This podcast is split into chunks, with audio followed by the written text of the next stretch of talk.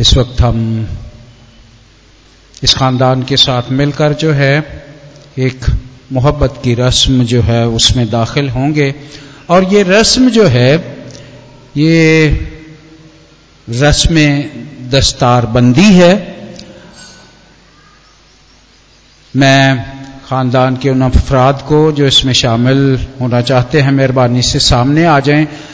और हम जो है इस रस्म के वसीले से दरअसल करते क्या? ये खुदा के कलाम के मुताबिक है।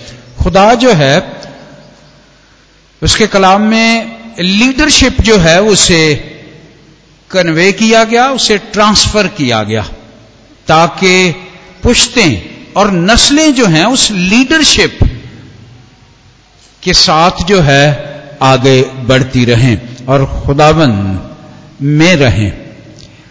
जिस तरह खुदावन ने अपने बंदा मुकदस मूसा जो है, उसे बनी इसराइल कौम को मिस्र से निकालने के लिए जो है, एक अजीम लीडर जो है वो बनाकर इस्तेमाल किया। और उसके बाद उसने उस लीडरशिप को खुदावन की मर्ज़ी और खुदा के कलाम के मुताबिक खुदा के बंदे, यशुआ को जो है वो दे दिया। इसी तरह हमारी नस्लों और पुश्तों में ये लीडरशिप जो है वो ट्रांसफ़र होती रहती है, ताकि हम उसकी रहनमाई में चलते रहें। सो मेहरबानी से आ जाएँ, और वो पगड़ी जिस लीडरशिप की अलामत है, हम उसको खुदाबंद की हजूरी में जो है वो दुआ करके जो है उस बंदा के सर पर रखेंगे।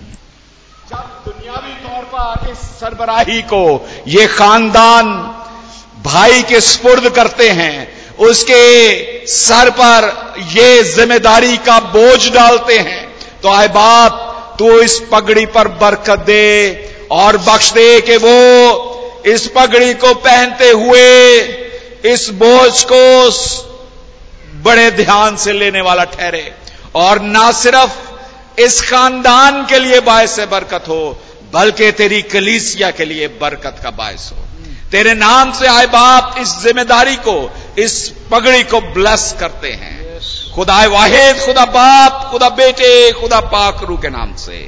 आमीन।